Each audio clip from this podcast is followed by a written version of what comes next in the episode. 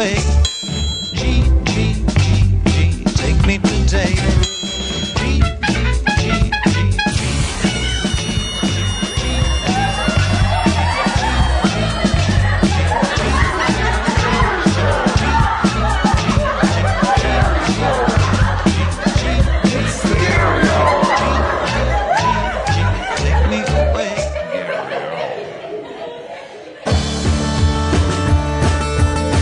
yeah, welcome to episode thirty-seven. This week, we talked to film director Jeremiah Kipp. Check out his work at kipp films dot com because it is good. Link in the show notes as usual. Okay, I don't want to give away the whole episode, but there's a lot about directing. There's a lot that pertains to everybody that has a professional life, which I hope is you, because we all got to earn money somehow. So, if you have a professional life, how do you merge that with your personal life? This is just an all-around good episode. It encompasses a lot. But being that it's about mainly movies, I'd like to plug the uh, iPhone, iPad app, Audio Fix for videos. Download it for free. It automatically cleans and boosts the volume in all your videos because I'm sick of videos that I can't hear. I can't turn my phone up anymore. I don't want to have to cup the speaker. So download Audio Fix for videos. It's free to try. Check it out. And enjoy this episode. I'm Gary Levitt with Matt Kaplan and Jeremiah Kipp. Yeah.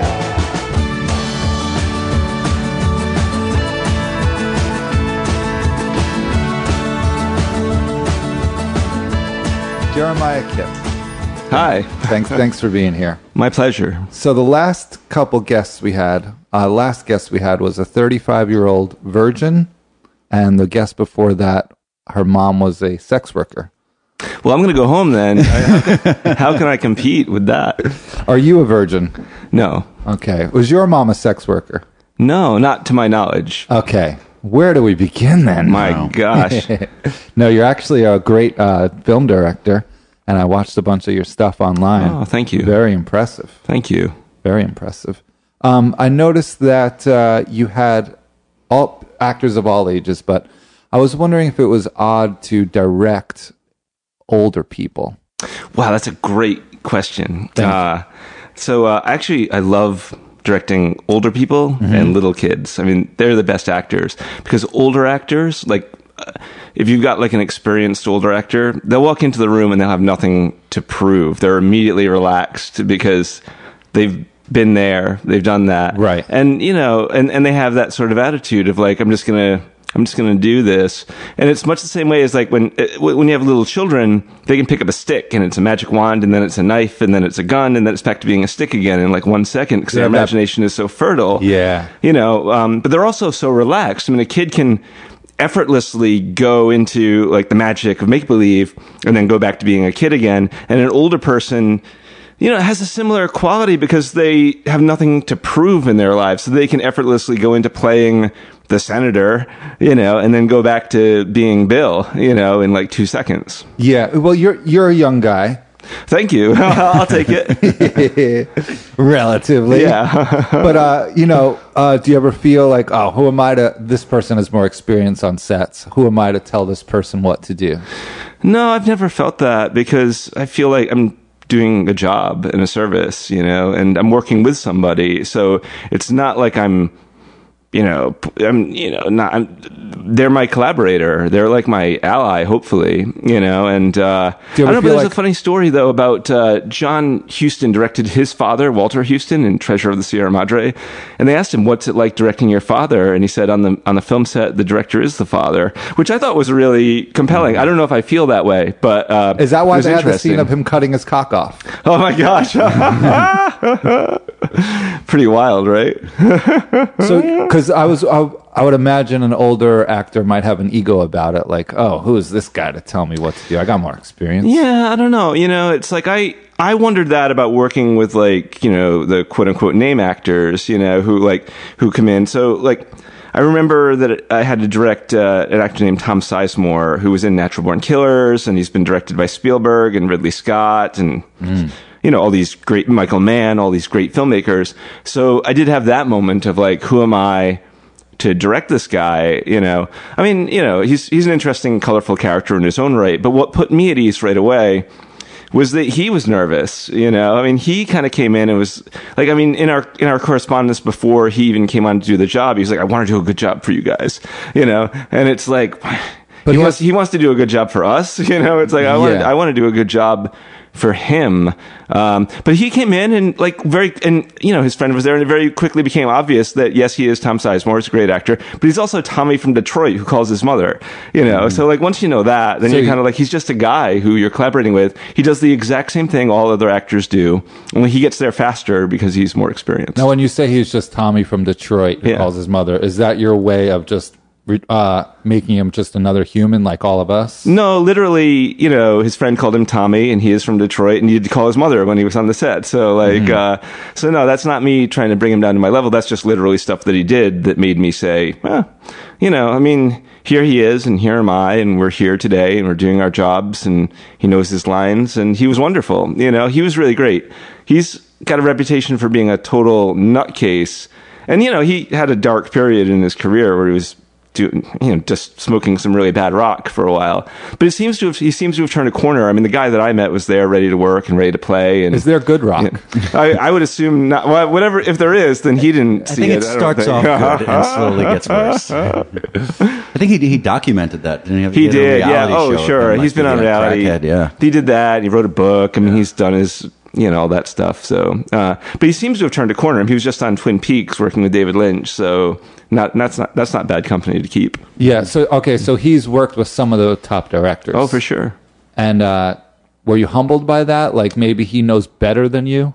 Well, I certainly wanted to listen to anything that he had to say, you know, uh, it's, but then, you know, when you're working with somebody, I don't even think it gets into who knows better.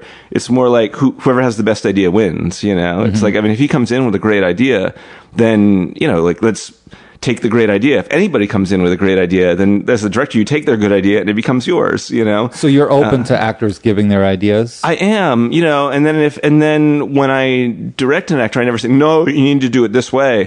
It's like, I might play it more like, you know, that's great. Now, why don't we try it this way? You know, so, and also you're doing multiple takes, you know, you're not, it's not just take one and you're done, you know, it's like take two, you might want to do a variation. So you're like, that's great. Now, why don't we try one as if, you know, but, you know, play, give them a different verb to play. See, that's the yeah. psychology coming into play when you're like, sure. oh, that's great. Let's try it this way. For sure. Oh, yeah. Because that also means, I don't like it. Let's try it this way. Well, yeah. Well, I mean, you know, but it's like a soft way of saying that because I could be wrong, too. I've certainly been wrong in the editing room and I've seen take one. I'm like, oh, yeah, take two, three, and four were rubbish, you know. Yeah. Uh, let's go with his or her choice. You know, that's always why I give the actor the first choice, you know. It's like, mm-hmm. take one always without direction, so let's see what you're going to do. And then I'll give vari- they'll do variations, sometimes just to have other options when, when you're cutting stuff together in the editing room. Because nobody, if you're doing a feature film, I mean, nobody can see the whole movie in their head. And if they do say that, they're lying. Because in the editing room, it's a mosaic, and you're putting these pieces together. And if you have, if you have options for a scene, if the actors played it a couple of different ways, then you can shape the story in a slightly different way. So it's always good to get variations. Then the last take, I'll almost always give it to the actor and say, well, you try something else, you know, well, yeah. surprise me. As an actor, I mean, I've directed that's, that. Yeah, yeah that's, you know. that's such a gift when when a director does that. And, and Jeremiah, you're great with that. It, oh, it feels you. like so comforting and so inspiring to say, do your thing. How does it feel? Mm-hmm. And then you go from there. And it just, it's it's great. To, to be on set. Yeah, well, I've worked with you twice, Matt. Yeah. I mean, like, uh, so well, I'm glad you had a good experience, yeah. you know. It, I, I mean, to me, it's just like, we're just playing make-believe when we were mm-hmm. when we were doing our thing together. It was just like, okay, you're a zombie today, right? You know, or you're running from the zombies today, or yes. whatever it is. One you or know. the other, usually. Yeah. yeah. So how, when you're casting, how important is uh, the actor's acting ability or ability to be directed or just ability to work with others in that creative environment? Wow, a, that's also a great question. Uh, I think that's what I look for when I'm auditioning. You know, it's like you, all three. Yeah, you know, you want to, you want to. Well, you just want to see because every actor is different, every person is different, and every actor is different. Every well, actor comes from a different place. Yeah, and the, yeah. the, the unique. We'll get to yeah. this question, but the unique thing about being an actor is that there's not many other creative forms where you're being told what to do or. You know, usually as a mm-hmm. musician or a yeah. stand-up comedian, you just do your thing. Sure. And you're your only critic. Yeah. But as an actor, you just, you do it, and but then ultimately someone else is having the say. Yeah, that's the difference between movies and theater. In the theater, I think the actor ultimately is the editor. You know, the actor is on stage for two hours or whatever it is, you know. So the director at a certain point, I hear in the rehearsal process, gets gently pushed away. Because, like, you know, if, if Jessica Lange and Gabriel Byrne are doing Long Day's Journey into Night, there's no cut, you know. They're right. just doing it for however long Eugene O'Neill's play is, you know. And in, in movies, it's different where, you know, you're, you're, you're there on that that day, you know, whatever ha- you know, whatever you're bringing to the table that day is what's there. And you might be working with actors who are entirely different in their process. I know I was assistant directing a couple years ago a wonderful film called Live, L I V. And we had two older actors who were both very experienced. This one guy was Harris Yulin, who was in Scarface, great actor. He's a Juilliard guy, so he walked into the room. It was his character's office. He's looking in the desk drawers, like he's touching all the props on the desk. He's making sure he knows what everything is because it's his office. I mean, he's not even going to open the desk in the scene, but he's just like checking to see what's there. And uh, and the other guy is Frankie Faison, who was on The Wire. He's a great actor. He's in Do the Right Thing. He's been in a million movies.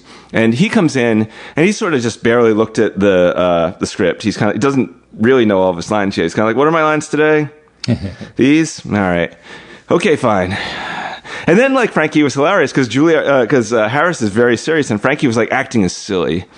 You know, cooking is serious. Acting is ridiculous. I don't. Acting is stupid. And he, I think he did that so that he could relax. Right. So you got these two different guys coming at it from two different schools of thought in a scene together. And then, you know, like once they start acting together, it's like it doesn't matter that they're coming at it from two different processes. They're playing together, and then the director is playing with them. You know, and, and I think that's all you would want from a from an actor as a director is like somebody who comes ready to play, who's done their homework or has done enough life homework that they could, they bring their life experience to the set. Somebody who's there to create with you and like have a, you know, I, I mean, have, having a good time thing is actually less important to me because it's nice to have a good time. It's better to have a good time than not have a good time. But the audience doesn't really care if you had a good time or yes, not, you know? Exactly. I mean, all they're seeing is like what's in the frame in that shot and the next shot and the next shot after that. So you guys had a miserable day and everybody was screaming at each other and it was a hostile work environment and all that kind of stuff. At the end of the day, that doesn't matter. If the performances are there, the story is being told and the audience is enjoying what they're seeing. They don't know that it was a nightmare on the set that day. And you could you happened. could also easily placate an actor by being like, oh, yeah, let's do your idea, and mm-hmm. then just not use it in the editing room. For sure. You know, I mean, that is that is a tactic, for sure. But I think it's, instead of looking at it as like, I'm going to dismiss your idea, it's like, I'm going to take your idea. Mm-hmm. We have your idea now. Take one as your idea. Right. That's great. You know, and now let's try mine. You know, if you if you give me your idea, you know, I think, you know, an actor will respect you if you give them the opportunity to let them play, let them show you what they have. You and know? It also frees them creatively. Absolutely. And also you might get inspired by that. You might right. see what they're doing and then be like, oh, that's great. Now, why don't we add this, you know, or mm-hmm. whatever.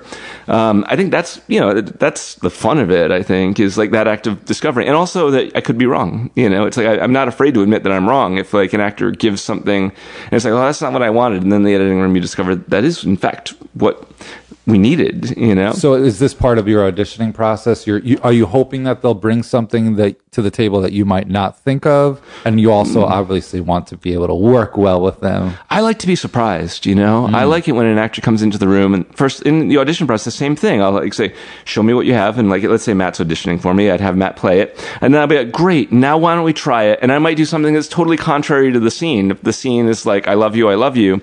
Then I might say, Matt, that's great. Now let's try one where it's like, Like, uh, it's as if you just want to get out of the room, you know, when you're saying, I love you, I love you. You just want to get out of there just to see if they can pl- take a direction and play it. Right. You know? um, so then you can see if they have range. Then you can see if they're directable. You can see if they only do their one thing and that's it. Sometimes one thing and that's it is all you need. Sometimes an actor will come in and they do the one thing and that's all they're good at. They can only play their limited range, but that's all you need from it, you know, and you don't need anything more. So, but, you know, it's good to know what those limits are, you know, through the audition process. When I haven't auditioned, you know, then it's like, you know, you either try somebody out in a really, really, really small part and then see if they've got, like Matt, you know, Matt was, you know, like a zombie the first time I worked with him. And I was like, wow, Matt is really, really great to work with. You know, so then I was doing a music video and I was like, hey, Matt, you want to be like the lead in this music video? Because I knew that he was fun on the set, great to work with, collaborative, you know, all that stuff. I knew that I could direct him. So he didn't have to audition for that. He just had to show up and be great, you know? Right. Show up and be Matt. All right. That's the worst part about yeah. it. Have you uh, ever been on set, you've cast someone, and then it strikes you like, oh no, this isn't the right person? I'll tell you something that did happen. Uh, I worked with an actor who I'll politely keep I'll, I'll have him remain nameless for yes. God's sake. Uh, but uh, but I worked with him, and it was a really, really engaging shoot. I was assistant directing. He was really good, and it was one of those things. He was an older actor, and it was like, oh wow, I mean, he's still got it. So then I was like, well, why don't we bring him in for um, for this other project? And then he came in on the day and was like, didn't know what movie he was in. Didn't know... He didn't read his, the script? Didn't know his... He read the script on the treadmill that morning, but he read the opposite part, which was the woman's part.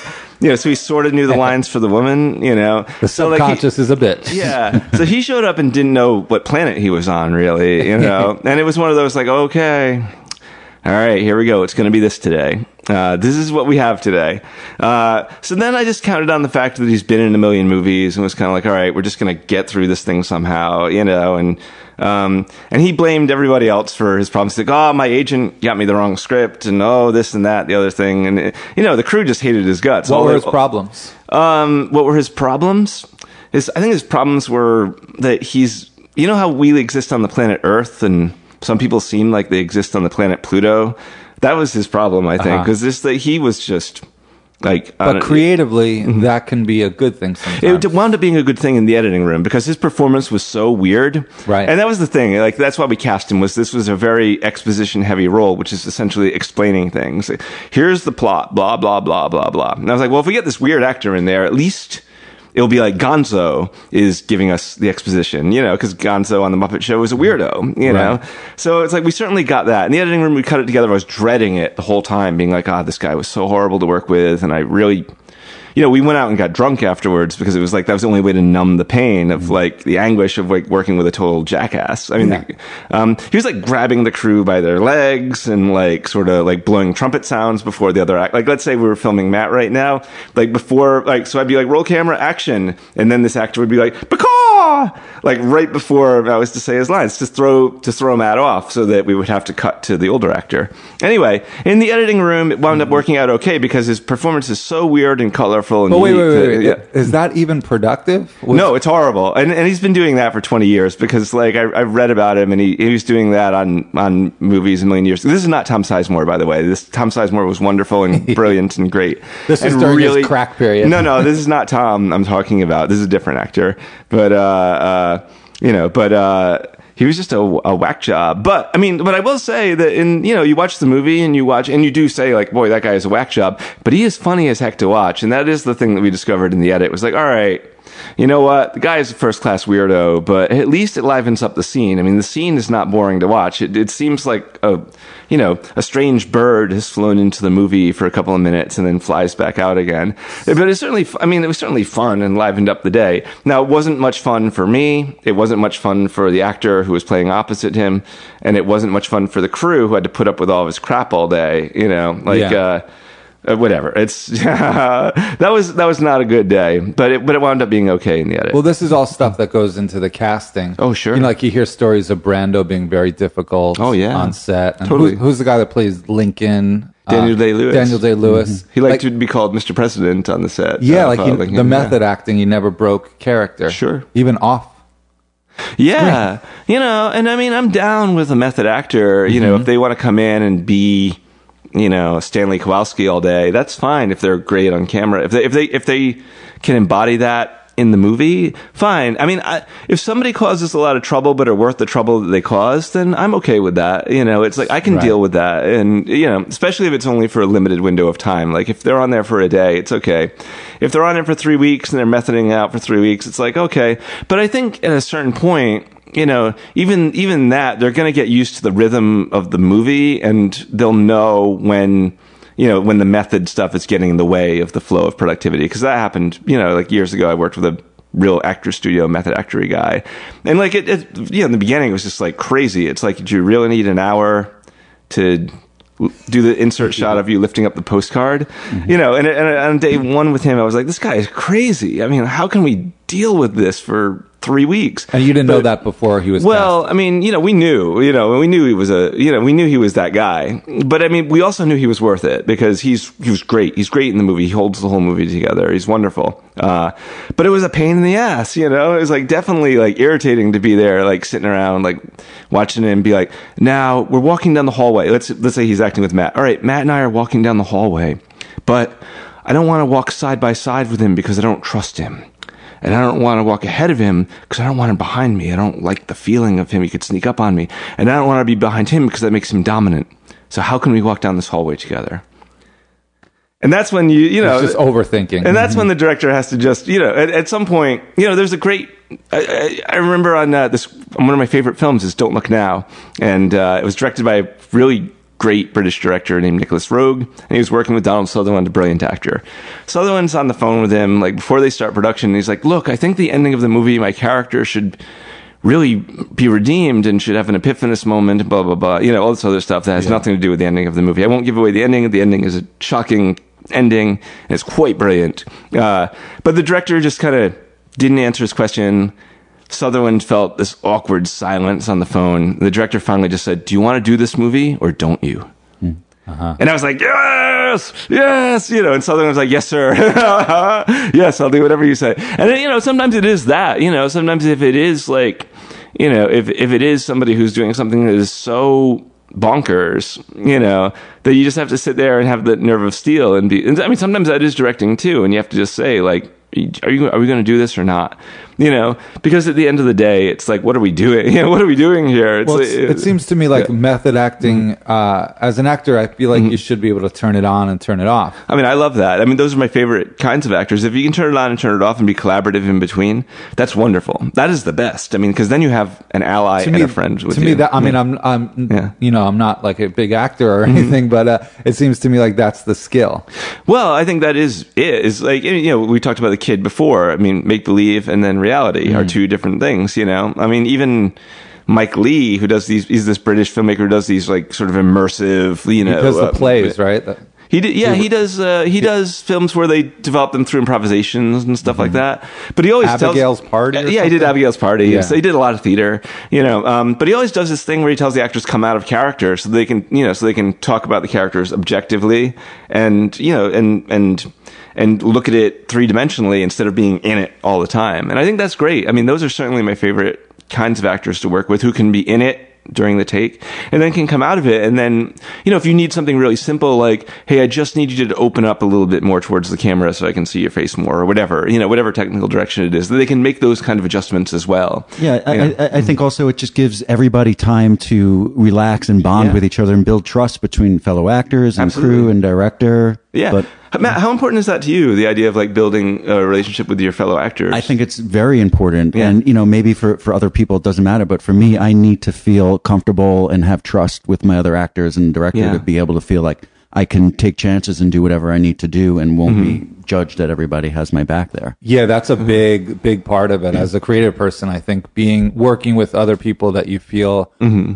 are supportive is so helpful. Like I used to play in a band. Oh, cool. And, yeah. uh, you know, I have, there was a time when my bass player at the time didn't, he wanted us to start singing his songs. Mm-hmm. And it was a very subconscious thing, but I started to like choke up. My throat started to choke up and I realized oh. like he wasn't supporting. He just wanted to be lead singer. Yeah. And uh, I stopped being able to sing with him in the band. It was very weird. Oh, wow. Yeah, that's a physical reaction. I was having it. a physical reaction to the mental struggle of that. Yeah. So then how did you, how did you ultimately find your way through that? Uh, we just broke up the band. Oh, wow. That's easiest. It's the not, best way. N- not, not as easy when you started filming something. Okay, guys, I guess. Shoots yeah. off. Everybody go home. But, uh, well, have you ever had to do that? Be like, all right, you're not working out, buddy. Like replace somebody or yeah. fire them? I'm sure I have had to. I, I can't remember off the top of my head. But like, I, I try to make it a rarity because you want to, you know, you want to... You know, you're you're making a company, you know, and you want to have all the right people in there. Um, I don't know. I, off the top of my head, I can't remember firing somebody. Um, I have had moments that are like awkward where you wind up cutting an actor out of a movie, not because the performance is bad necessarily, but because it doesn't fit the flow of the story. So I've done that occasionally where I have to call up an actor and be like, hey, I'm really sorry, but your scene got cut. And... You know, uh, and it's really because they're an asshole? No, it's because, you know, I mean, often it's because the, you know, in the flow of the narrative, that scene becomes extraneous, you know, and right. uh, like there's a movie called Waking the Dead, and Ed Harris had like a big eight minute scene in that, and it got cut out, and they had to call him and be like, Ed, I'm sorry, mm-hmm. you know, um, you know, and that's a tough phone call to make, but like, uh, no, and it's not, I mean, I would never cut somebody because they were an asshole. I mean, them being an asshole has very little bearing on whether they're a good actor or not. I mean, it has bearing on how fun they are to hang out, out with or whatever, you know. Um, and I wouldn't necessarily want to work with somebody who's an asshole again, because there are many talented people. You might as well work with people that you like.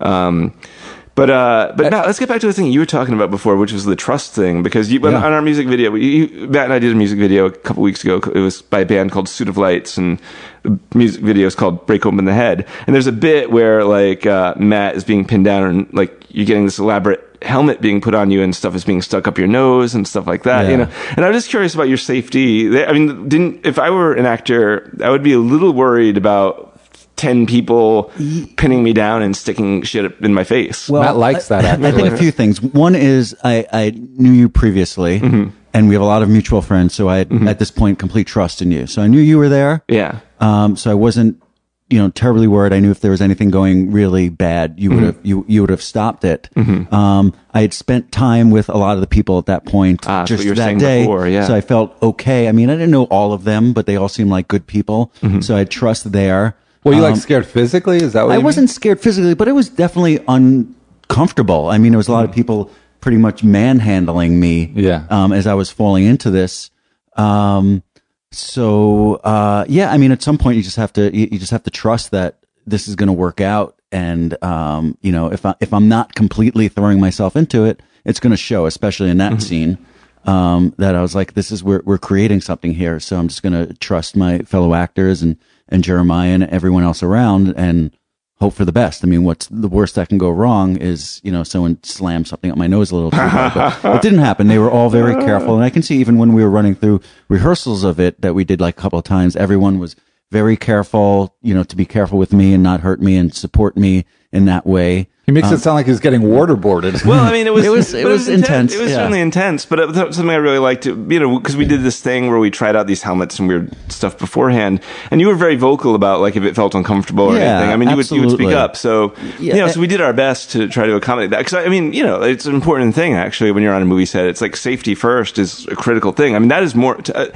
uh, actor safety is more important to me than any film ever made, including Blade Runner, which is a great movie. You know, it's like an actor needs to be safe, you know, an actor needs to be safe. And usually, like, horror movies or science fiction movies or really dark dramas and stuff like that will involve a certain amount of physicality, you know. I mean, no more than rugby or uh, basketball or something like that, you know. Or dating. But, yeah, or dating, which is a minefield in and of itself. But, uh, uh, you know, it's like, but you want to do everything possible to keep the actor safe. I mean, for many reasons. One is, like, you want the actor to, like, walk away in one piece one hundred percent at the end of the day, you know. Well, um, what if they die on set while you're while you're filming? I mean, isn't that a gift?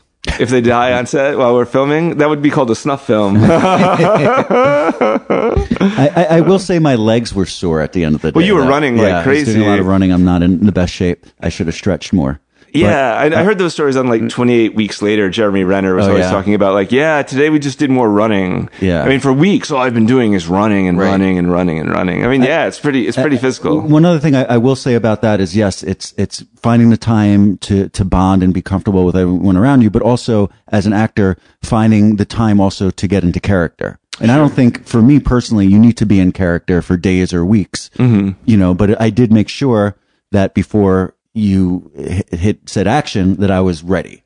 So I would sit there and, you know, I would, I was kind of, you know, I don't want to give away my, all my secrets, but, but making sure I was in that emotional, right. physical place to be able to, to do what that scene needed. Well, how important is wardrobe to you? Like, if you put on a character, like, your character has an armor jacket and all this other stuff in that. I mean, like, there was, did that affect, does that I affect you at all? I think that, that, that helps me. Mm-hmm. Um, I don't know if I, if that's the same for every actor, but mm-hmm. I know, you know, I'm still fairly new, relatively new mm-hmm. to acting. So for me, sometimes that helps inform things with the wardrobe, headgear, any kind of special effects, makeup is easier to just jump into the character. Mm-hmm. But ultimately, while you're wearing it, you can't see yourself anyway. So sure. it really just does need to come from you. I think that's, mm-hmm. it's a helpful crutch sometimes. But, but I could see how it affects you. Like, if I wear a really bright color and mm-hmm. I'm not in the mood, if I'm mm-hmm. in a dark mood, I'll be yes. like, oh, I've got to get this shirt off. Yes. Yeah, for sure. Yeah. Yeah. Yeah. yeah I think that's true. And I think so in on set as well. Yeah. Mm-hmm. So as a director, um, one thing that's similar to, because I've been a recording engineer and I've worked oh, with yeah. bands and musicians, and uh, my job as a producer, I think, is similar to as a director, where yeah. I have to push people to their personal limits. Oh, yeah. And uh, one thing that recording engineers always say is, like, our job is like eighty-five, ninety percent psychology and oh, ten percent yeah. audio. yeah. So do you oh, feel yeah. like this as a director, like it's mostly a psychological game? Well, I learned something, a really valuable tool from a, um, from a music producer. Mm-hmm. Um, uh, and uh, he, so... I happened to, to be working on a documentary in a music studio, and this band was recording something. And uh, and the guy, the producer, the music producer, you know, he he knew that the lead singer was totally exhausted at the end of the day. He's like, "Great, we're going to do one more now," and uh, and he knew that would be the best one because I was exhausted. The guy was like, "Nah, I don't want to do it."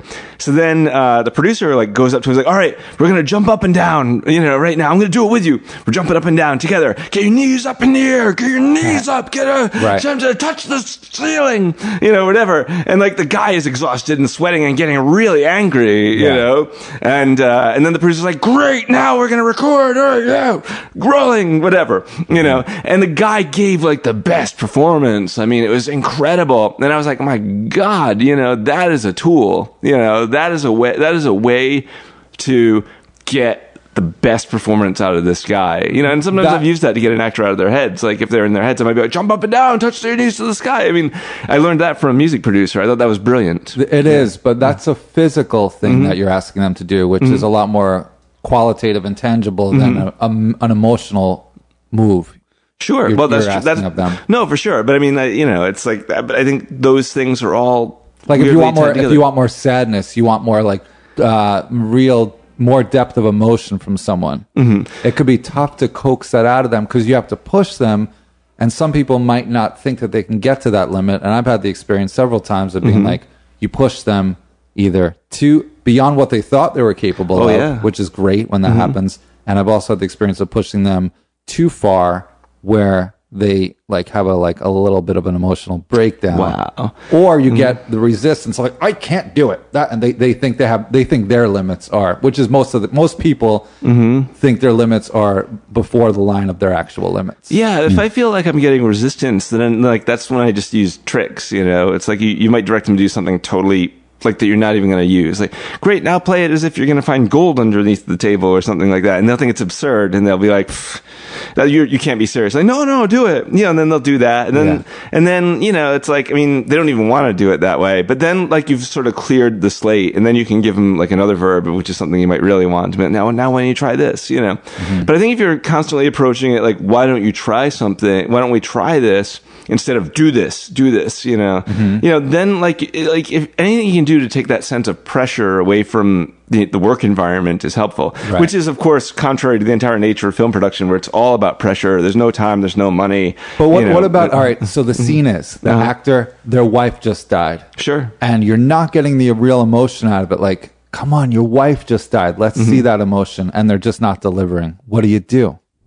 Well, sometimes I might just make them do it over and over and over again until they're bored, you know, and then like in the boredom, you know, it's like, you ever done karaoke and you're totally exhausted and then just something will happen. Like, you know, uh, if, if, a, if an actor gets bored with it, then they kind of reach some epiphanous level sometimes where it like becomes really fascinating, you know, or I might do something where it's like, all right, everybody out of the room, you know, like uh-huh. just get out, you know, like let, let this person be alone for a little while, you know, create, and you know, you can do that. And that's a little trick where you're just creating isolation, you know, you're creating the sense that they're alone in the room. Mm. And if they're alone in the room, then they might be more op- more open to the idea of like being vulnerable instead of being surrounded by thirty guys in baseball caps that are staring at them, you know, or whatever. Right. You know, so, you know, if you're, if you're, if you can create like that sense of like quiet where they're in their own space, and then, you know, then you can say like, just, just, you don't even have to. You ever ask them to think about something horrible, something tragic? You know, I did that with a little kid once. He wanted, he liked thinking about his dead dog for the crying scene. Uh-huh. You know, he was like, yeah, you know, my dog died. Can I think about that? I'm like, yeah, that's good. Yeah, mm-hmm. think about your dead dog, you know. And then he did, then he got into it. He thought about his dead dog, and then he started crying. So actors, you know, sometimes they use music. They'll listen to like some. I was working on some science fiction movie, movie where the actress had to cry. She was listening to music. So then the whole crew were like guessing what she was listening to. Like, is it opera? Is it doesn't really it wound up being something really cheesy, like some sort of like cheesy pop song, like Gloria Estefan or yeah, something like Celine that. Celine Dion. Celine Dion. It was Celine Dion. Yeah. Was it really? Oh yeah. yeah oh yeah, god. Yeah. yeah. No. That, that Fire was, that person. I know everyone was gagging. Like really? That's what you listened to to get to the emotional depths of the scene. She's that like, was yeah. a joke. Like, yeah. No. I mean, yeah. We thought so too, uh, but it was the truth. So the uh, horrifying ha- truth. Has that happened to you where you just weren't getting the depth of emotion out of somebody? Yeah, but then you just keep going. You know, I'm relentless. You know, I won't. I will not give up on a person. You know, mm-hmm. it's like I, I will not give up on them. I, I, you know, it's like you're here. I believe in you. Mm-hmm. I wouldn't cast you if I didn't believe that you could get there. We're so gonna you're get, showing support. We're gonna get there together. You know, so it's right. like that's, it, that's the it, first psychological move is to show your support. Oh yeah, and if it takes us two hours for you to get to the place that you need to get to, then by God, we're gonna take the two hours that it but takes. But what do you to do beyond you. the support? You've shown the support. Now you need to push them. Well, well, then that's where you get into verbs.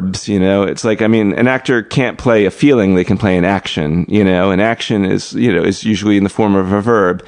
And, you know, it's like, I, I, I don't know if I can think of a verb off the top of my head, but like, I mean, you know, the act of doing something is like mm-hmm. what enables you to like feel. So, yeah, I mean, another way I might have them find the emotion is like, I might be like, all right, well, why don't you, you know, just, you know, say all that dialogue, but like, you know, what if, what if you're, I don't know, like ripping pages out of the book. I mean, give them a physical action, and then that gets them out. You know, then suddenly they're not thinking about I need to get to the emotion. They're just thinking like I just have to rip this newspaper into thin little pieces or get something them out like of their that. Head. Oh yeah, yeah, you know. And then like weirdly, you know, by like doing this action, then they're free. You know, they're free to just feel whatever it is that they're going to feel. Mm-hmm. You know, and then you know there is also that thing that you're talking about of like, uh, I mean, I do. You know, I did work with an actress who, you know, talked about like. Being ten years old and being humiliated by her father or something like that, you know. And so we talked about that for a really long time before her breakdown scene. She just told me that whole story. You know, she's like, there, this, this happened to me. You know, I mean, like, I, oh yeah, that is what happened. It was like, we did five takes and it was like not going there. Yeah. So then we just walked, we walked away from everybody, went to another room and said, all right, everybody sit tight, have a coffee, whatever.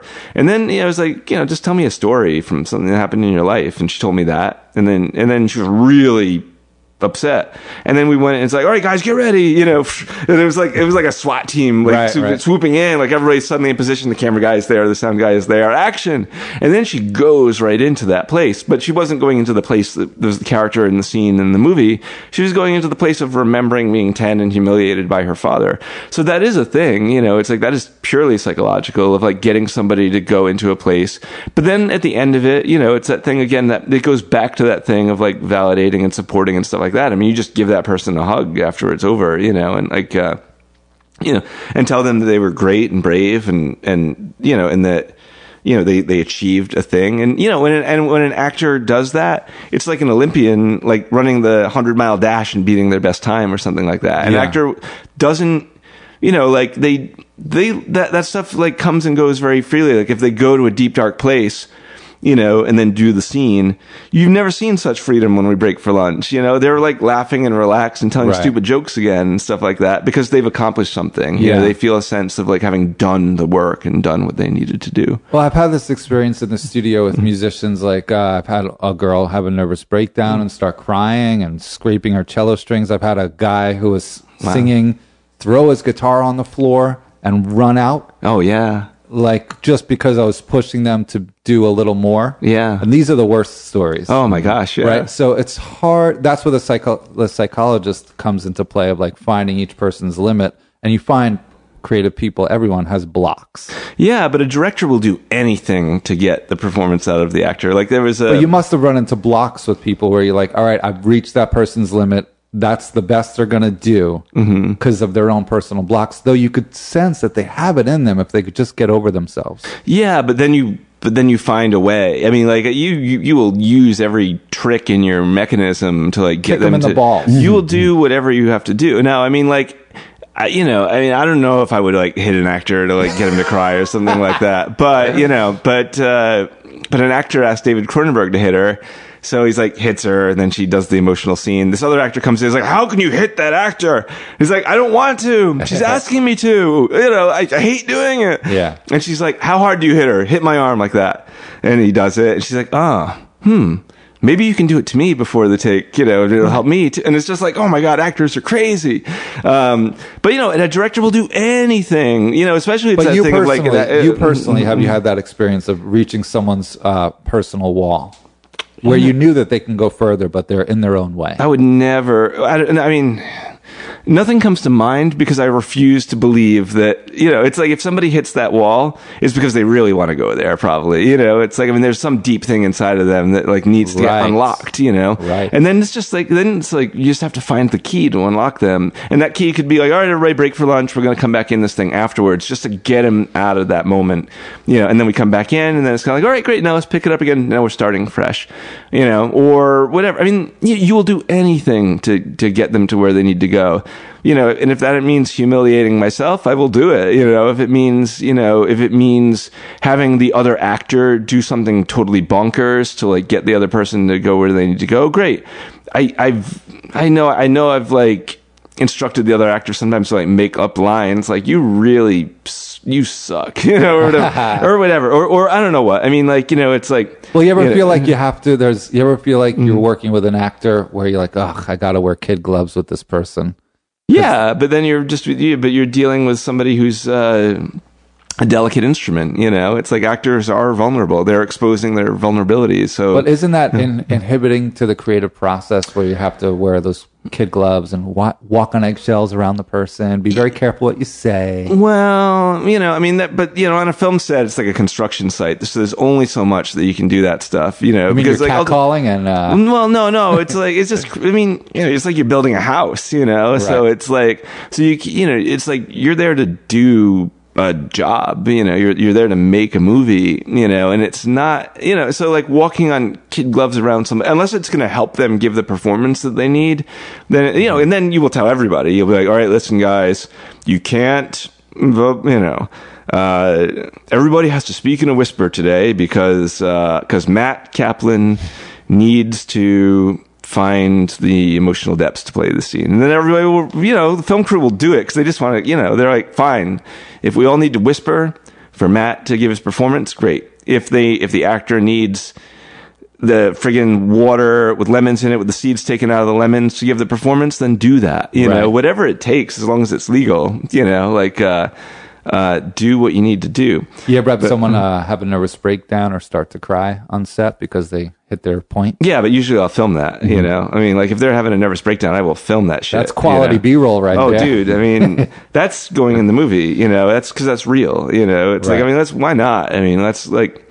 Um, but that's a trick too. It's like, uh, you know, if, you, if, the, if they're their limit and then they're breaking down. I mean, that's Al Pacino in Dog Day Afternoon. He was like breaking down during one of the scenes and the director's like, keep filming, mm-hmm. you know? So, uh, so you, you know, that's, that's, you're capturing life there when, when that stuff is happening. It's like, let, let it, let it be real, you know, let right. it, let it happen.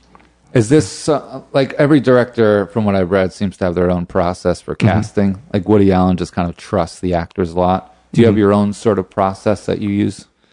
Yeah, well, I like to see them come in, and I like to get a sense of who they are, and I like to get a sense if they like to, you know, if they if they're versatile, if they like to play, if they're open to exploring.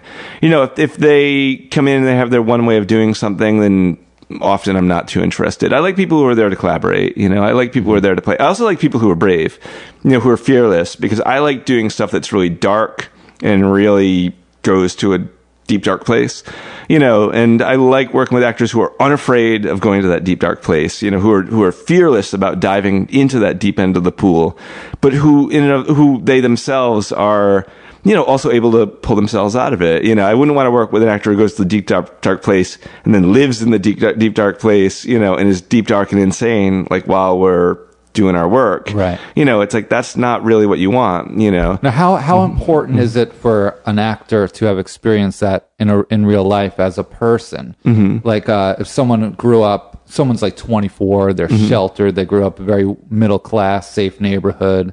Mm-hmm. Now, how are they able to bring that sort of depth to the camera? Well, it depends how strong their inner life is, you know, because David Lean grew up in the suburbs and was very boring, and he was dreaming about Lawrence of Arabia, you mm-hmm. know. So if that twenty-four-year-old sheltered kid has an imaginative inner life, you know, who you know, can, can, because um, I, I believe that we can imagine ourselves to be like, you know, much larger than we are. Our dream life and our inner life is like profound, you know, if we allow ourselves to express that, yeah. you know, so that sheltered twenty-four year old, you know, could have like inner, like deep pools of, of bubbling, you know, stuff going on inside. So are you them. saying that there's not all that of a direct correlation? Well, I don't, not necessarily. I mean, if I, I mean, if, you know, if, if I, if somebody comes into the room and I feel like they're boring and have no inner life, then I'm probably not going to cast them, you right. know, uh, if I feel like an actor is just playing it safe. And, you know, my, I think my least favorite thing is that, you know, like, and it's actually a thing with a lot of actors is they want to be liked, you know, it's like, I don't know if my character is likable, you know, and it's like, why don't worry about the character being likable? Why be likable when you could be interesting, right? You know, well, that's and, so now, like, uh, uh, ever since Tony Soprano, I feel mm-hmm. like all the lead characters are pretty unlikable. Yeah, sure. I mean, that's a thing, you know, um, but I, but you know, an actor, you know, but many actors, and, I, and even great ones that I've worked with, you know, like fantastic actors, they're like, I don't know, do you think they will just hate me? And it's like, don't, you know, just play it for truth, you know, play the mm-hmm. truth of the character. Don't and even if they're, they're, they're hating the character, they're not hating yeah, you. Yeah, they're not hating you, you know. I mean, it's like, uh, just play the truth of the character. And, th- and then they will react to that, you know. It's like, I mean, we don't watch Macbeth and be like, I can't watch this play. Mm-hmm. Macbeth is so unlikable because we relate to it. He's ambitious, you know. He wants something, you know. He's like, I really want to be the king. And boy, would it be great if my life worked out okay, you know. And it's like, I am the king. And it's like, oh, man. Being the king sucks. I think I think most actors will find that once they do play that unlikable character, that it's yeah. a lot more fun than playing likable characters. Oh, sure, the villain yeah. is, gets all the tasty, yeah. gets like all the tasty, bigger, yeah, bigger gets a tasty role. Roles yeah. going on, yeah, for sure. Alan Rickman made a career out of it. Mm-hmm. Yeah, interesting is more interesting than nice. That's oh sure. yeah, my gosh, and nice. I mean, like in the dating world, my God, nice is probably the most lethal word. Oh, you're really nice. Kiss of death. It's like, boy, you're like my brother. Yeah, it's like, just shoot me. You know, it's like a, nice. Yeah, no, nice is not good. No, man, you don't want to, you don't want to be nice. Hey, stay wanna, out, stay out of the friend box. Have you been called a nice guy, Jeremiah? Uh, I've been called kind, um, but I try to stay out of the nice friend box. I mean, I'm not. You know, it's like I, that's not really my thing. You know, it's like I, you know, I. care really deeply about what I'm doing, and then I will do what I need to do to get that thing done, you know, and that means sometimes you can't be nice. I mean, sometimes you have to push. Sometimes you have to be a dick, you know. I mean, sometimes you have to just be like, no, we got to keep going. You know, it's like, we all want to go home. It's and you like, know what? Yeah. Sometimes when you're a dick to yeah. a person, yeah. it frees them. Exactly. Because they're exactly. like, oh, thank God this person's a dick. Now I could just be right.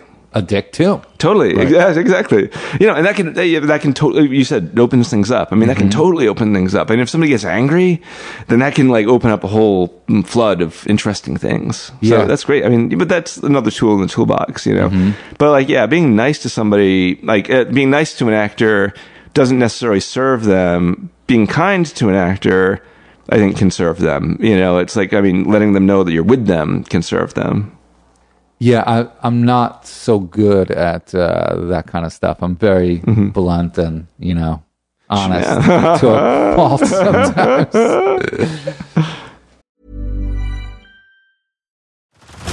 Head over to Hulu this March, where our new shows and movies will keep you streaming all month long.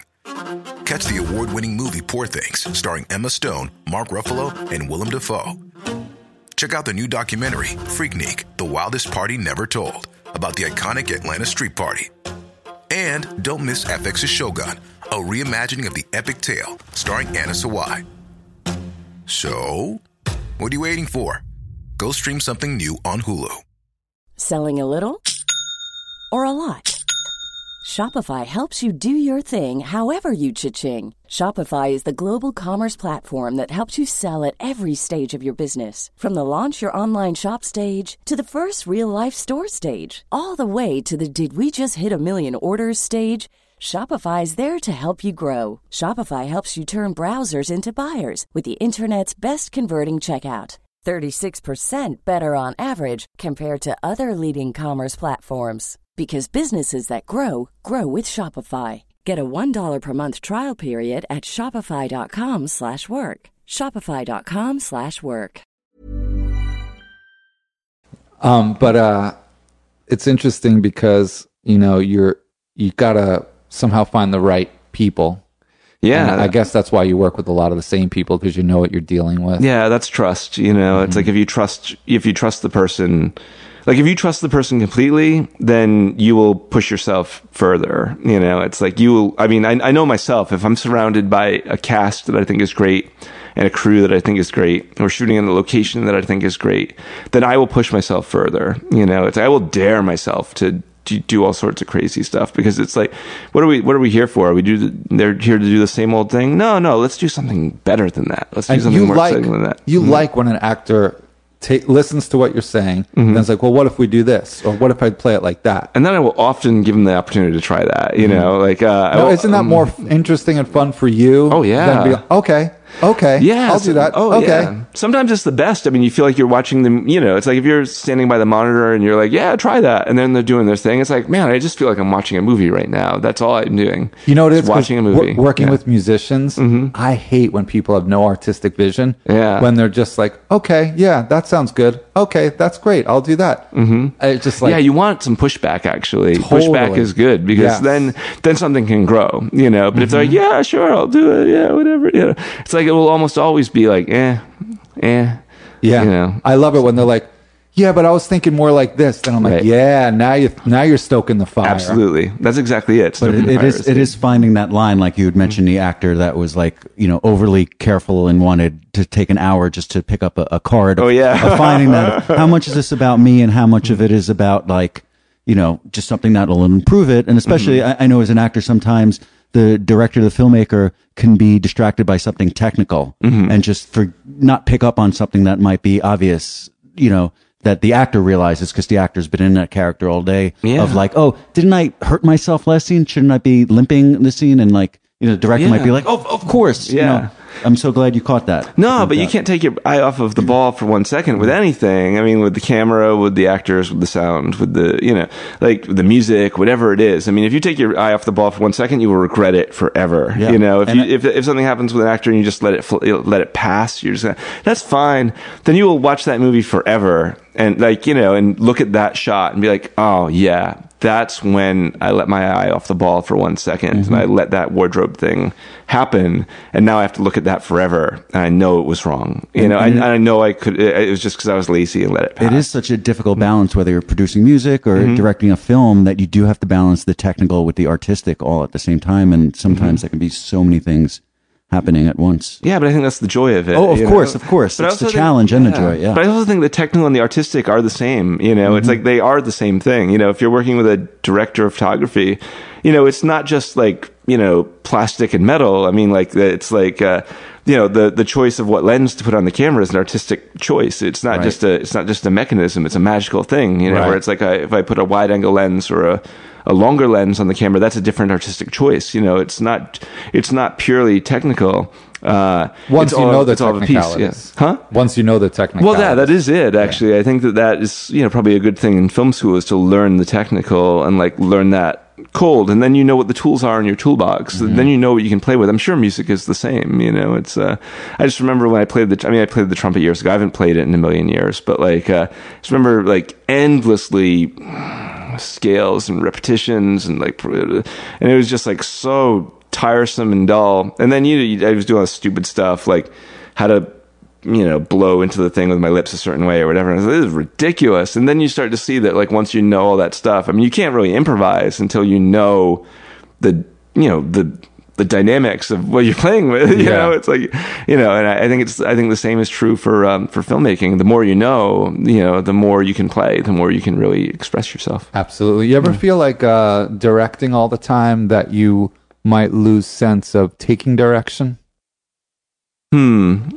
Um, I don't know. You know, it's like I like stand-up comedians. They they they have a one-way conversation all the time, and the mm. the threat of that is that they forget how to listen to somebody else. Nah, because you're collaborating with so many different people. Like, I, I mean, a, a stand-up comedian, I would imagine it's incredibly different, because it's you up there, you prepared your material, it's you and the audience, and that's it.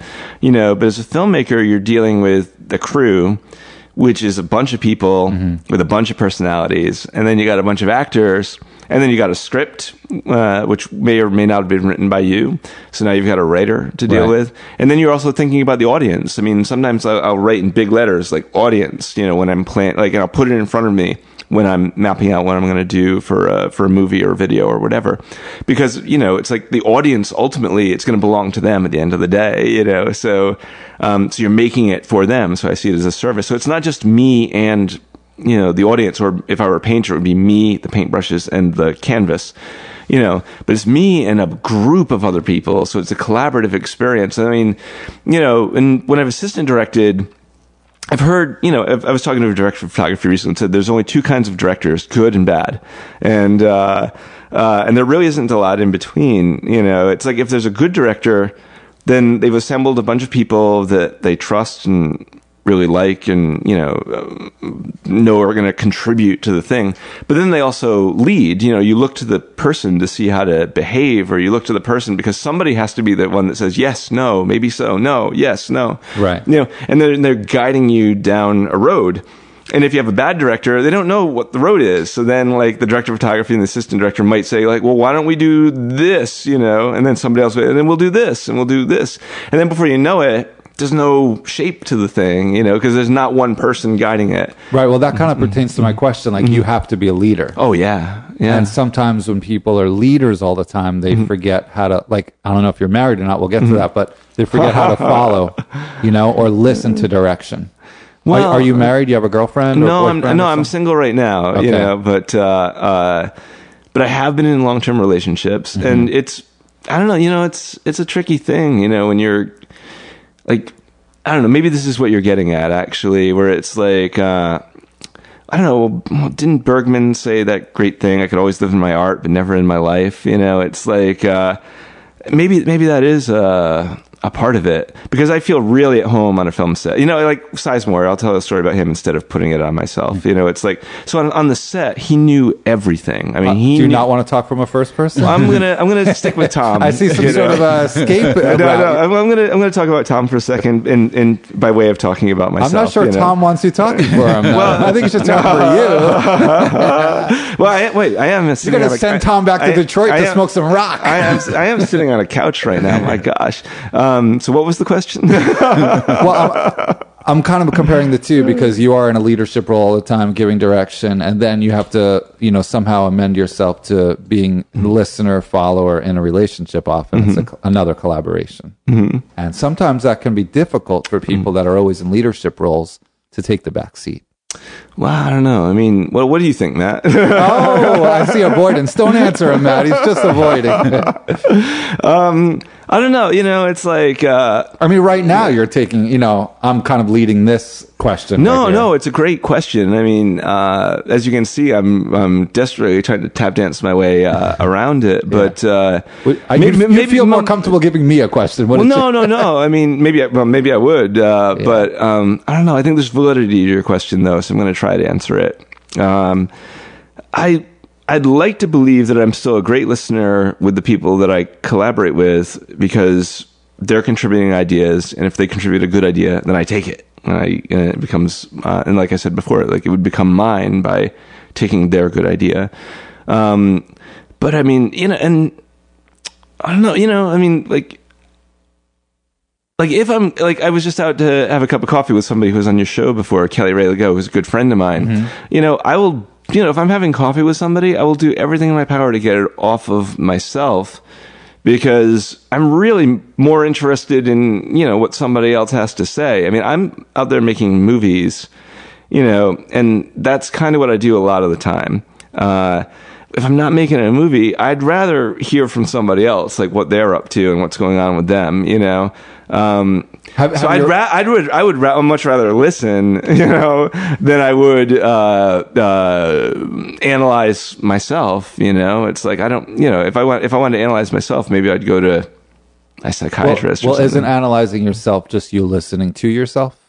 Well, I mean, I do, I do a thing where, like, in every morning when I wake up, I don't meditate or anything like that, but like, you know, I have a notebook and I'll like free write like three pages every day, and it doesn't have to be good. It doesn't have to be bad. Is that the morning pages? Yeah. I mean, I'm not into the artist's, what's it called? The, art, the artist's way. The artist's way. Yeah. Right. Yeah. I mean, I, I read that book and it's a little too, um, hippy dippy, hippy dippy for my taste. I'm, I'm not for, I mean, that's, that's not really who I am, but I did like the morning pages thing just as a way to sort of clear out my thoughts at the top of the day. So I do, crap out. so I do, yeah, exactly. It's just like free writing. It doesn't even have to be good. It doesn't have to be stories. It can just be whatever, you know, it could just be me saying like, I hate doing this for three pages if I'm really not in the mood, but it is a way for me to like clear out my garbage or my thoughts or whatever it is at the top of the day, or to focus my thoughts, or if I'm in the middle of writing something, I can get something on the page, you know. So that's a way for me to listen to myself, you know. It's like, I don't reread those things, but the idea of like putting that stuff onto the page is a way to like just connect with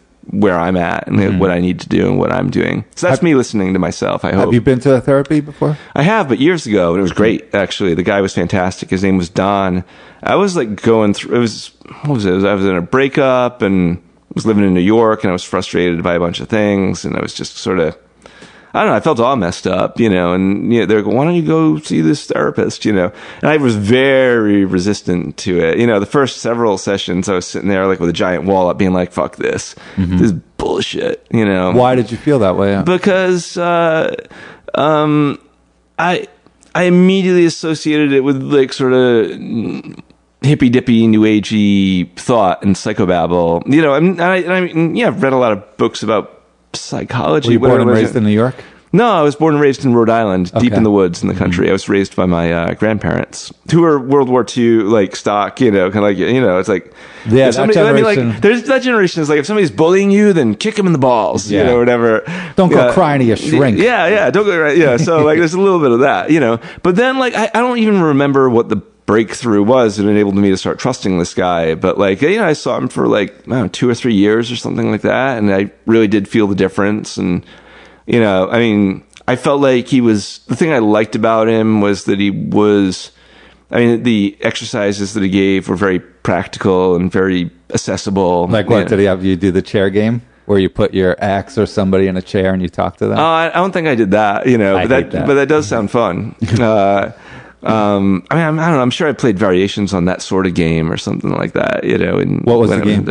I don't remember. It was like a long time ago that I was in therapy, but I'm, I'm sure that I, that we did some sort of like thing where it was like, um, pretend that you're talking to that person or whatever, you know, and what would you say to them and what would they say to you? If they have you do right, the chair right, game? What would the eight, I don't, I don't remember the chair game. I don't mm. remember looking at a chair and being like, okay, Dad, so you wanted me to be Steve Jobs. You, you know, want, or whatever. Want to play it right now? No, that's okay. All right, you know what? No, let's do it. Can you do it? You want to do let's it? Let's do it. Let's do it right now. All right, let's play. All right. You this, know what? Yeah. This, all right. Who do you want to talk to? Oh, God. First person pops into mind. All right. Uh, all right, let's do. Let's. All right, let's. Your let's dad do, or your dad. Ex? Yeah, let's do my father. Your father? All right, great. All right, here's here we your go. Dad. Me, me and my dad. What's the first thing you want to say to your dad? Uh, Jeremiah's staring at you. I, yeah. Um, I never wanted to be Steve Jobs, didn't want to do I B M. Uh, I wanted to be a filmmaker, and that's uh, what I am now. Okay, that's good. Keep going. Well, you're the shrink. I mean, you have to guide me through the thing. Well, you've got the black shirt on like Steve Jobs. So. Yeah. You're, so your dad wanted you to be like uh, some sort oh, of Oh, we are going C E O. Into this now, aren't we? Oh, wow. Okay. All right. Uh, I mean, you're doing well as a director. Why wouldn't he be proud of that? Well, I don't know. You know, it's like I just was something that I, he pretty clearly didn't want me to do. You know, like I, I went to N Y U film school right out of uh, high school. Oh, good school? Good school, yeah. Mm-hmm. Uh, pretty good grants and scholarships and all that kind of stuff. I mean, you know, it's like I... Um, but I know that he would... You know, I mean, he... was like, man, you know, like uh, going into the arts is totally, I mean, I understand this perspective too. It's like, it's not financially as rewarding as working for I B M, you know, uh, but I know that, I mean, I, you know, even when I did like a temp job, I felt like my soul was being destroyed, you know, so. Wait, um, you said your uh, grandparents raised you. Oh, yeah. yeah. What, why, where was your dad? What well, happened? I mean, you know, he, um, my mom had me when she was very young. She was seventeen. She and my father weren't married. I think she wanted to have a kid mm-hmm. and, uh, and, but she didn't want to get married. So she had me and was like, you know, sorry, I don't want to marry, uh, I don't want to marry Jim, my father. And, uh, and so he peeled out in the driveway and took off. And I didn't meet him until I was twelve. Wow. Yeah. So it was your oh, mom's yeah. parents. My mom's parents. Yeah. And so I grew up with my mom and her parents. My mom was still real young when she had me. So she was still oh, kind was of she in her, the house with you? She was around. I mean, she was like, I mean, she kind of came and went because she was sort of, I don't know. I mean, she was seventeen when she had me. So she was still sort of figuring out who, what was going on. But like, But so she came and went, but my grandparents, like, if they, you know, my grandmother still lives in the same house in this, you know, rural road in Rhode Island.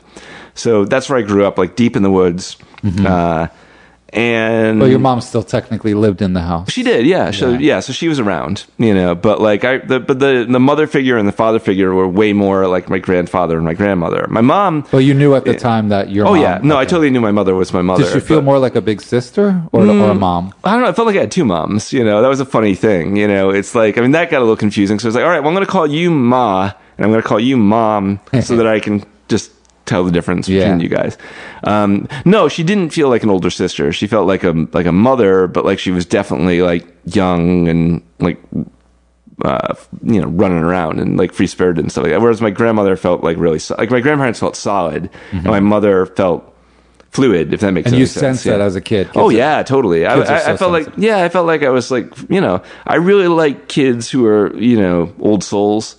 Like, uh, I just worked with a kid who was five, but it was like five going on forty, you know. So I think I was that guy, too. You know, I think I'm forty, uh, what am I, forty-one or forty-two now, one or the other. But, like, I feel like I finally, like, you know, it's either, it's either I've grown into myself, you know, so I'm finally the forty-two-year-old I always was, or I'm, or I'm an immature adult who never grew up, really. So now that you're an adult male, uh, yeah. was it your dad's choice to... be gone for twelve years? Mm, I think that my dad was reading it as like it was my mother's choice for him to be out of the picture. So mm-hmm. he just didn't, he just stayed out. You Do know? You have any contempt for that? Because obviously your mm. mom can't make that choice for him. That's true. You know, I, I don't know if I felt contempt for my father then or now because of that. You know, mm-hmm. it's, uh, it was more like that was just the, the, the way the cards were dealt in that situation. I don't blame my mother for anything and I don't blame my father for being super pissed off about it. Um, was he around her age? He was older. Yeah. A lot older? Mm, I think five, six years older. Okay, so yeah. not that much. Not that much. I mean, he was still young, too. Yeah. You know? Um, so, and he was figuring out, like, what his deal was. But, yeah, when I was... T- um, I mean, could you imagine doing that if you had a kid right now? Just having a kid and being like, oh, the mom doesn't want me around. I guess I'll just disappear. And uh, that's a good question. I mean, I, I know I don't want to have children, you know? So, yeah. Uh... Yeah, it's it's not, you know, I, I think I figured that out like a couple, like maybe a year or two ago. It's kind of like, oh, you know what? I mean, I, I always sort of said to myself, like, yeah, you know, if, you know, if, um, if she wants children, then I'll go with it, you know, whatever. And then after after a while, I was like, you know what? Let me just be honest with myself. I don't want any children. This is with your ex? Um, yeah, well, with my, with my ex, I mean, well, she, the reason we broke up was because I'm a filmmaker, actually. It's like, I mean, that was the thing, was she was just getting incredibly frustrated by it. She also wanted you to be Steve Jobs?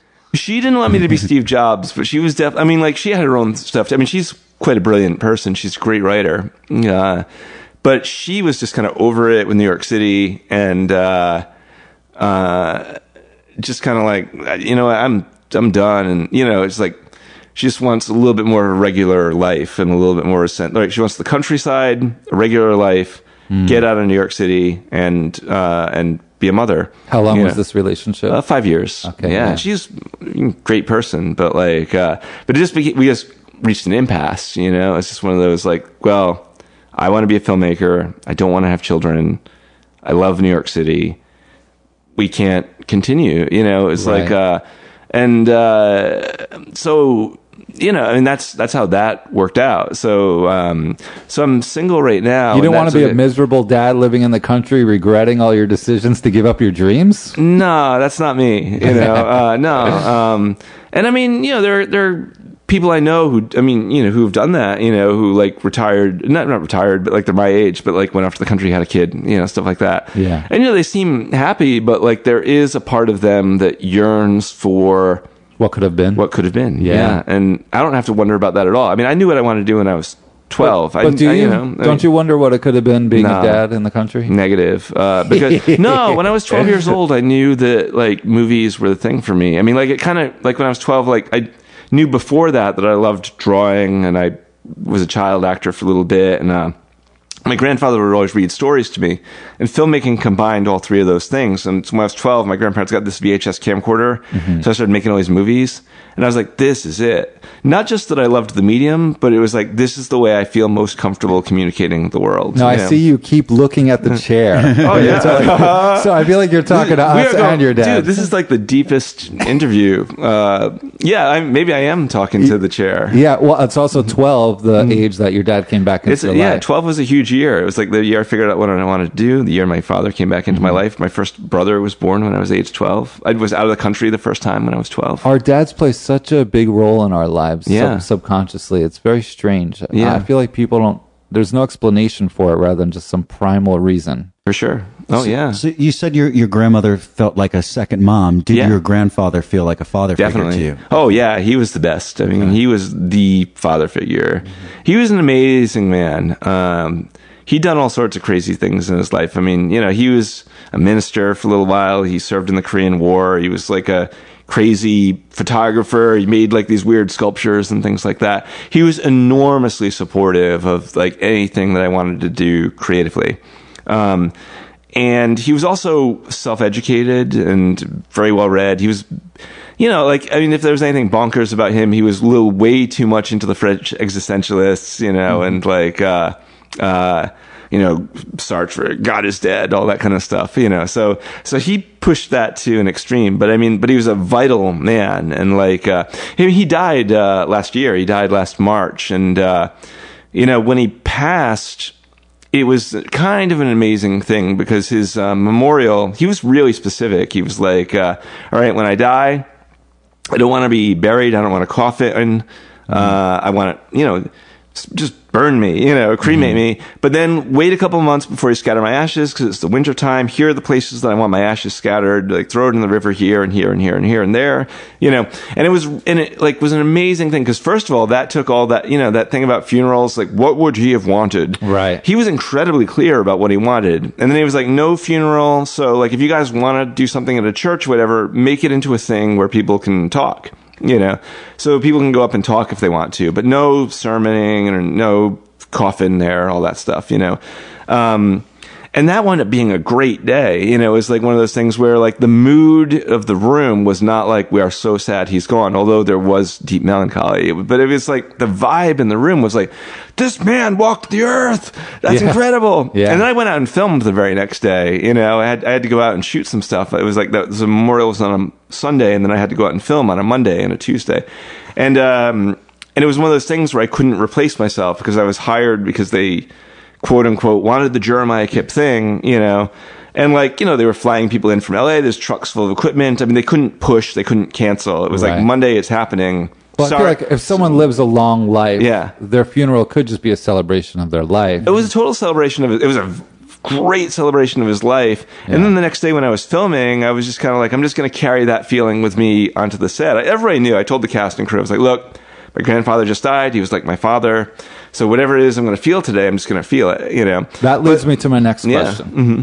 How much of your personal life and all this stuff and, mm. you know, young mother, distant father, how yeah. much of that comes into your art as a director? Probably or a and lot. a writer. Oh, probably a lot, you know. Um, like, I, like, I know that when we were filming the stuff that very next day, it was, like, infused with my feelings, you know. So the movies for me are, like, you know, some people write their memoirs or diary or whatever. I feel like mine are these movies that I've done. It's like mm-hmm. whatever it is I'm feeling, you know, it's like, you know, it's like I'm going to show up on the set that day and infuse the movie with whatever it is that I'm feeling that day. I mean, so, that's why I asked yeah. the question mm-hmm. about listening yeah. because mm-hmm. writing takes listening. You're listening oh, yeah, to the totally. Other person in you. Without a doubt. Yeah.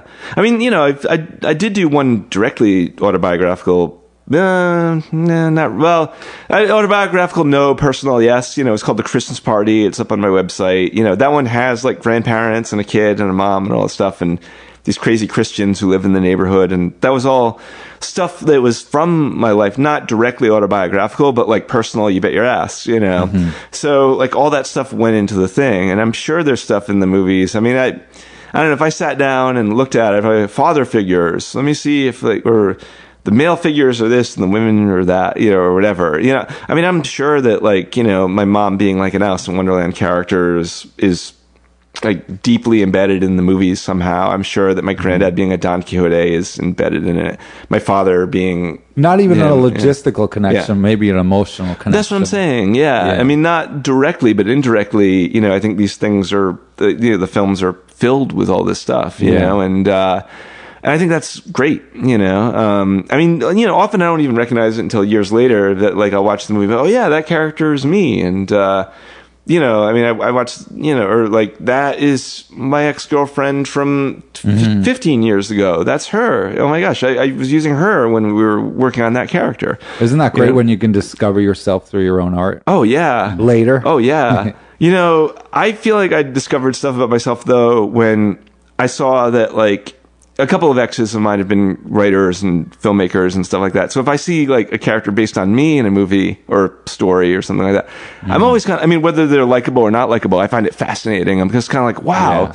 that's, that's her interpretation of me. You know, I mean, that, that's fascinating, you know, and like sometimes the characters are not likable or whatever. And I'm like, that's great. You know, it's like, I, I, I never thought it was a bad thing. And like my granddad too, actually, like, uh, I found his char- like a character that's sort of based on him to be like some audiences like him, some don't, but he loved it. He was thrilled. I mean, he the, the character ends on a very negative note, but he was thrilled about that too. He was just kind of like, "That's great. Show it.